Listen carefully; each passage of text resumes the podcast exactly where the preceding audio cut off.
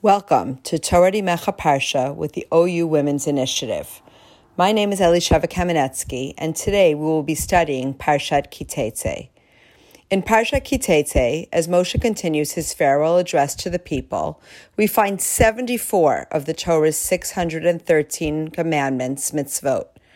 These include the laws of the beautiful captive, the inheritance rights of the firstborn, the wayward and rebellious son, burial and dignity of the dead, returning a lost object, sending away the mother bird before taking her young, the duty to erect a safety fence around the roof of one's home, and the various forms of kilayim, forbidden plant and animal hybrids.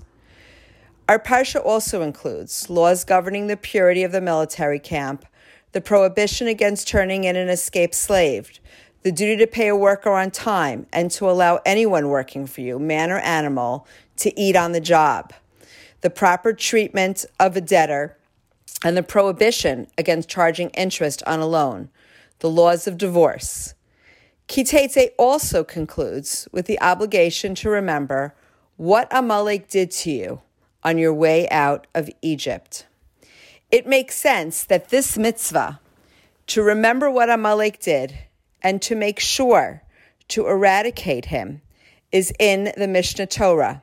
Because after all, it is one of the three mitzvot that the Gemara in Sanhedrin teaches us Bnei Israel are commanded to do upon entering the land of Israel.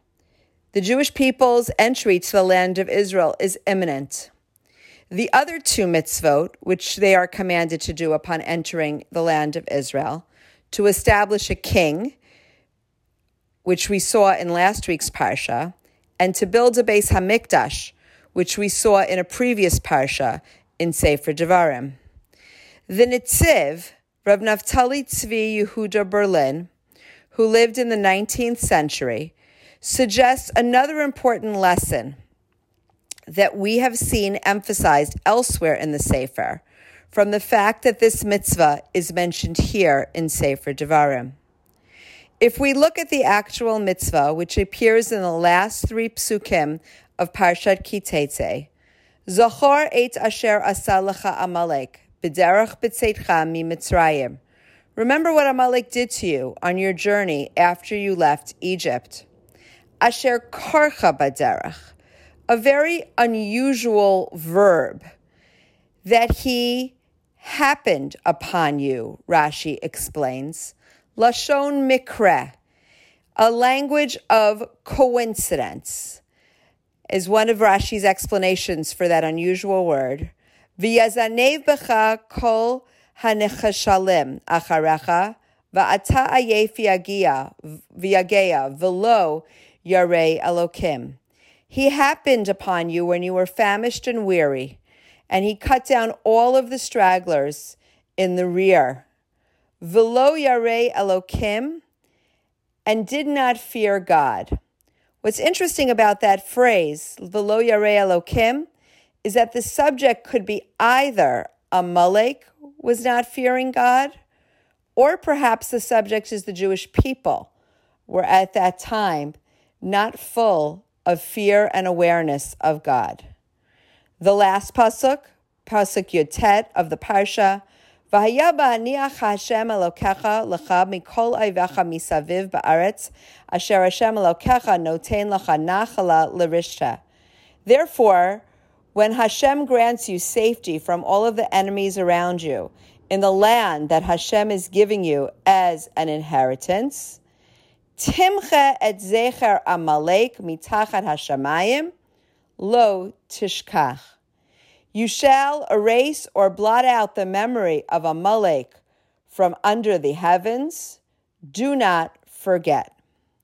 This source, Timcha et Zecher Amalek, to blot out the memory of Amalek, is actually the source for the custom that we have to make noise on Purim in the reading of the Megillah whenever the name Haman, the evil Haman who looked to eradicate the Jews of Persia in the Purim story, whenever Haman's name is mentioned, we have a custom to use a grogger, a noisemaker, and to blot out his name.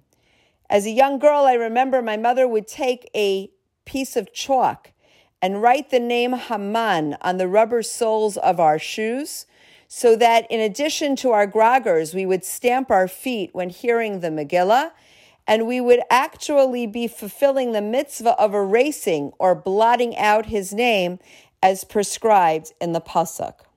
So while this is a well known concept, if we look carefully at the Pasuk, there is an inherent contradiction.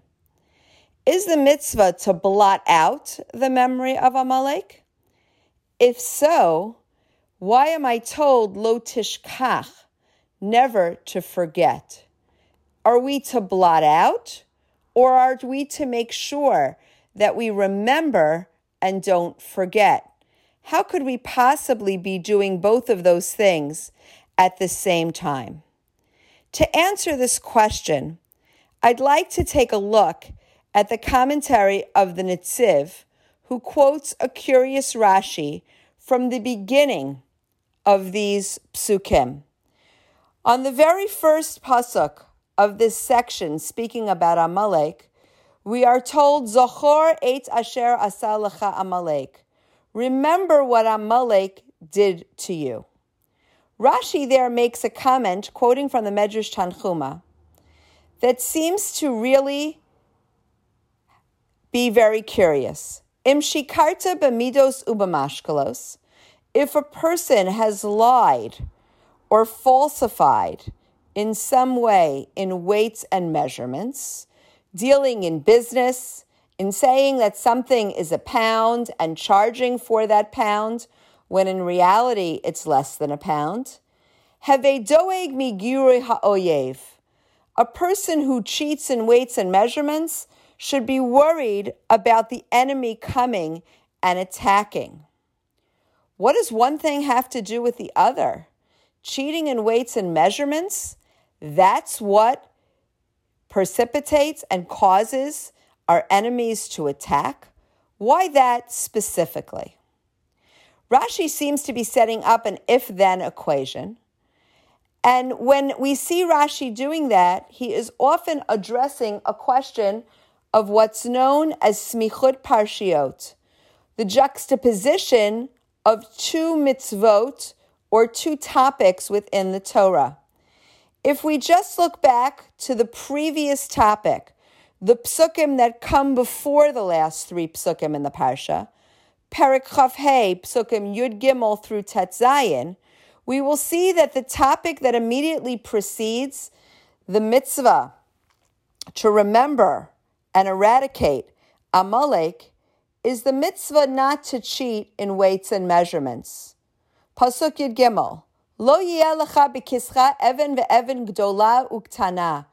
Don't be somebody who has two stones in their pocket, a large one and a smaller one, so that you could be suggesting that when you're using a scale with a weight on one side of a stone and the weight of the object that you're selling on the other side, that you're, you're really suggesting that you're putting a smaller weight on one side than what you are suggesting is being sold. The pasuk continues, Lo efa And in your home, you shouldn't have alternate measures, larger and smaller ones, but rather, Evan shlema v'tzedek yalacha, efa shlema v'tzedek yalacha. A person has to be completely honest in weights and measurements, and they will then earn a long life. Those who are not honest and deal dishonestly, Hashem this is something which is abhorrent to Hashem, our God. So Rashi seems to be suggesting in his very first comment on the topic of Amalek that because these two topics, not to sin in weights and measures, and the topic of Amalek are next to each other, it seems as if it's a simple if then equation. If you sin in weights and measurements, then Amalek, the arch enemy of Bnei Israel, will come and attack. But the Netziv explains that Rashi is implying something much deeper here. The Netziv quotes from the Gemara in Baba Basra, which teaches us that the sin of, of sinning in weights and measurements, of misrepresenting the value of an item that you are selling, that sin is worse than the sin of gilui arayos, of inappropriate sexual relationships. The Netziv asks a question. Wow, that's a very strong statement. But he notes that it's not just general stealing that is being we're being told is worse than inappropriate sexual relationships, but actually it is very specific type of stealing. It's not the same stealing that we would find, for instance, with robbing a bank, but it is the stealing that can happen, the dishonesty in business that can take place with weights and measurements. What is the difference between being dishonest with weight and weights and measurements, and other types of robbing or stealing. When a person robs a bank, they are aware, certainly in today's day and age, that they may very well be caught. After all, they're doing something in a relatively public way. Banks are in populated areas. Often it is in daylight. In today's day and age, it's for certain something that is being recorded. But when a person makes the decision to rob a bank, he has to be aware of the fact that he may be caught, that he's being recorded, taped, and watched. But he makes the decision that it's worth it. Perhaps he's desperate for the money. Perhaps, as has been seen in some psychological studies, He's even craving the publicity and the notoriety of having done something so brazen. When a person sins with weights and measures, though, he doesn't believe that he is going to be caught. There is something hidden. He's fixed the scale in some way so that it won't be obvious to anybody that he is cheating. Of course, the God fearing person recognizes that there is nothing that is kept a secret from God. HaKadosh Baruch Hu, God is the ayin roeh. He is the eye who sees everything, the ozen shomat, the ear that hears everything. Nothing is hidden from God, who is everywhere and sees everything that we do. Therefore, the person who chooses to sin in weights and measures, the Netziv explains, is actually a more severe type of cheating and stealing than a person who steals or cheats openly. Because not only is he taking what doesn't belong to him, but he is actually denying that God is aware of everything that we do. When we look back at our psukim describing Amalek, when the pasuk tells us that Amalek happened upon us, yes, he's describing the fact that we weren't expecting to be attacked by Amalek, that he happened upon us. But as Rashi explained, Karcha Lashon Mikra, Amalek represents the notion that there is no God who is watching us every day, every moment of our lives, aware of what we're doing and looking to protect us. Amalek represents the notion that the world is full of chance. Haman, the descendant of Amalek, chose a date to destroy the Jews by lottery. Chance personifies who Amalek is and what he believes in and represents to the world. Velo Yarei Elokim. He, Amalek himself doesn't ref- believe in God. And we are most vulnerable to an attack on Amalek when our only be- when our belief in God is weakened. That's when we are vulnerable. If we are a people who will be sinning in weights and measurements, if we are a people who will believe that we can get away with things because God is not watching, because God is not fully aware of everything that we're doing, that we don't have to answer to a higher order or a higher authority, that is when we are most vulnerable to Amalek. Im shikarta b'midos if we are going to be a people who will sin in a way that we think is quiet, that we can get away with in weights and measurements, then we have to worry about Amalek coming to attack because we expose ourselves and our vulnerabilities through our lack of belief and awareness of God. How does this help us understand what seems to be that contradiction? Are we erasing or are we not forgetting? The next Netziv exquisitely explains, Timche et zecher Amalek, eradicate any remembrance of Amalek, any representation that God is not watching and aware of everything that goes on in our lives, that there is no hashgachat pratit, that there is no divine providence every moment of our lives. Lo tishkach, don't forget Hashem. Says the Netziv, the lo tishkach, don't forget, does not refer to Amalek, but it actually refers to the antidote to Amalek coming. If we are people who truly believe and recognize Hashem in our lives, that is the best medicine against Amalek.